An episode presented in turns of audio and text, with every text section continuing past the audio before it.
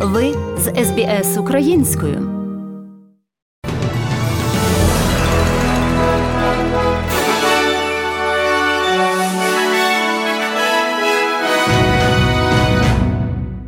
Сьогодні у міжнародному огляді новин Радіо СБС станом на 16 квітня 2022 року.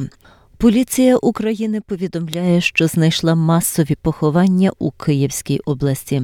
Скотт Морісон підтримує кандидата від лібералів Ворінгі Кензі Девіс. У спорті Олександр Звєрів виходить у півфінал Монте-Карло Мастес. Про це та інше слухайте далі.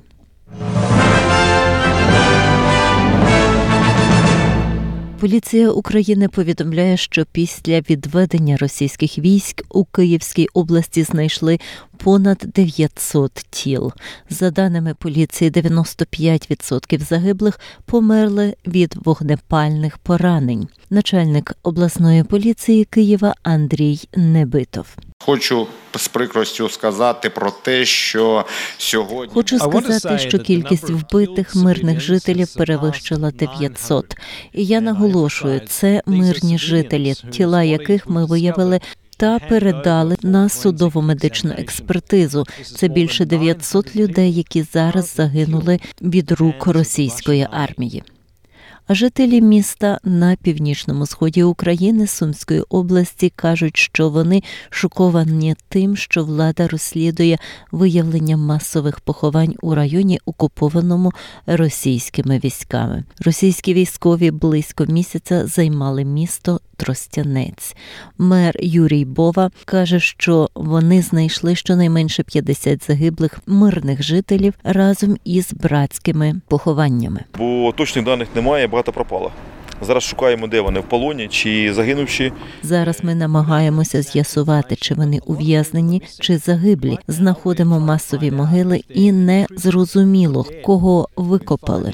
Проведеться ексгумація. На даний момент щонайменше 50 загиблих. Частину просто розстріляли на вулиці, деяких знайшли із зав'язаними руками, заклеєні скотчем. Ми знайшли в селах людей, застрелених у голову. Міністерство оборони Росії заявляє, що завдало удару українському заводу з виробництва зенітних та протикорабельних ракет за межами столиці Києва. Новини з'явилися через кілька годин після того, як підтвердили, що військовий корабель Москва затонув після вибуху. У міністерстві запевняють, що атаки на Київ посиляться, якщо Україна атакуватиме територію Росії. Російські війська зосереджені на південних та східних регіонах України після того, як зазнали великих втрат і не змогли взяти столицю Київ. Росія заперечує напади на мирних жителів, заявляючи, що деякі повідомлення були підготовлені в пропагандистських цілях. За даними ООН, понад 5 мільйонів українців були вимушені покинути свої домівки під час конфлікту.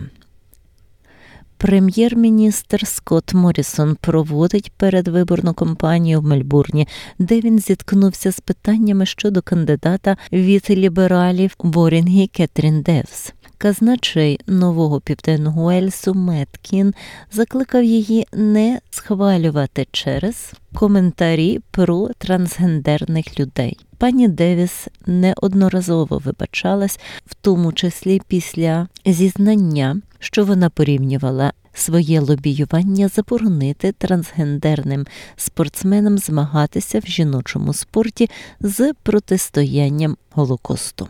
Містер Морісон зауважує, що не згоден з оцінкою Метта Кіна щодо Кетрін Девіс. Я не поділяю точку зору Мета. Я поділяю думку Тоні Ебота, який в свою чергу підтримує Девіс. Я не приєднуюсь до цієї думки, і вона зізналася зі свого досвіду, що намагалась вирішити цю проблему в минулому. І я не сумніваюся, що в майбутньому вона буде розглядати ці питання більш чутливим та шанобливішим способом. Лейбористська партія обіцяє створити федеральний орган доброчесності до кінця цього року, якщо переможе на виборах. Скотт Морісон пообіцяв створити такий орган на виборах у 2019 році. Проте його уряд так і не створив його. Головний лейборист Джейсон Клер сказав. ABC, що ALP хоче створити комісію доброчесності, яка могла б проводити громадські слухання. I think most Australians would think if a royal commission can hold public hearings,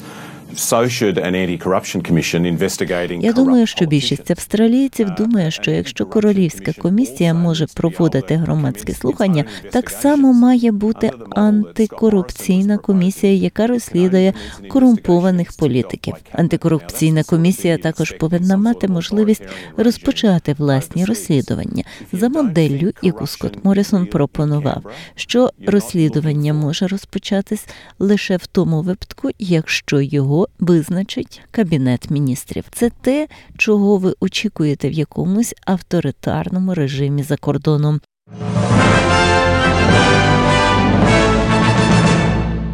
Ще восьмеро людей померли від COVID-19 у штаті Вікторії, та на сьогоднішній день зафіксовано 9559 нових випадків інфекції. Вік тих, хто помер, коливається від 30 до 90 років. У лікарнях з вірусом на даний час перебуває 403 людини, 17 у реанімації та 8 на апаратах штучної вентиляції легенів.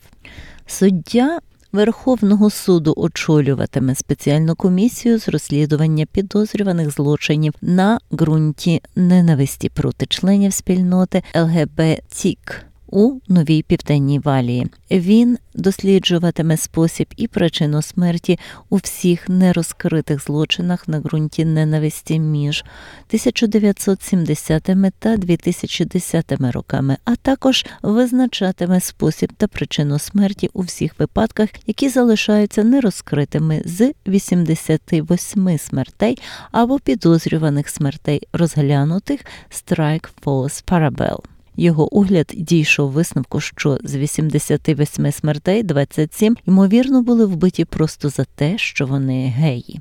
Суддя Джон Сакар матиме повноваження проводити слухання, викликати свідків та оглядати документи. Його попросили надати остаточний звіт до 30 червня 2023 року. Глава розвідувального агентства США ЦРУ повідомляє, що Китай є мовчазним партнером в агресії Володимира Путіна щодо України. Директор ЦРУ Вільям Бернс додає, що Китай переходить найглибше випробування, з яким стикалось агентство. Такий партнер в агресії Путіна Китай Ці Зіньпіна є найбільшим викликом. Багато в тому. Багато в чому це найглибше випробовування, з яким коли-небудь стикалося ЦРУ. Китайська Народна Республіка є грізним конкурентом, якому не вистачає ні амбіцій, ні здібностей. Він прагне обігнати нас буквально у всіх сферах від економічної сили до військової могутності та від космосу до кіберпростору. Його зростання вражаюче. Сім'я африканського біженця, убитого поліцейськими Америки, вимагає від влади звільнити офіцера та подати кримінальну справу. Неназваний офіцер перебуває в оплачуваній відпустці після того, як застрелив конголезького біженця Патріка Ліоя. Ліоя схопив електрошокер поліцейського після того, як його зупинили в град Репіц, штат Мічиган. Перш ніж офіцер витягнув пістолет і вистрілив 26-річному хлопцю у потилицю. Виступаючи через перекладача на прес-конференції, відомий адвокат з цивільних справ Бен Крамп заявляє, що офіцер не дотримувався базових протоколів навчання. Те, що ви бачите на цьому відео, є непробним і невиправданим наміром застосування смертельної сили. Майже 400 людей загинуло через повені, які змили будинки в південноафриканській провінції Квазулу Натал. Через повінь 10 тисяч людей залишились без укриття. Стихійне лихо сталося в день, коли християни Південної Африки відзначали Страсну неділю. Реймонд Перрі, голова християнської благодійної організації, центр Девіса Херлі. Uh, uh, uh, стільки причин втратити надію, падати у відчай в цей час, і християнське послання полягає в тому, що навіть перед обличчям темряви є світло, перед обличчям відчаю є надія. Єдиний вцілілий член атаки іділ, яка тероризувала Париж у 2015 році, попросив пробачення та висловив співчуття жертвам. Салаха Адеслама судять за напади на театр Батаклан, Паризьке кафе та національний стадіон, в результаті яких загинуло 130 людей. 32-річний чоловік постане перед спецсудом за звинуваченням у вбивстві замаху на вбивство та захопленні заручників. Він висловив співчуття та приніс вибачення всім жертвам терактів у листопаді 2015 року. У спорті Олександр Звєрєв вийшов у півфінал Мастес Монте-Карло, здобувши епічну перемогу над Яником Сінером. Німець боровся більше трьох годин. Його 20-річний суперник зрештою виграв з рахунком 5-7, 6-3, 7-6. Далі Звєрєв зустрінеться з діючим чемпіоном Стефаном Ціціпасом або аргентинцем Дієго Шварцманом.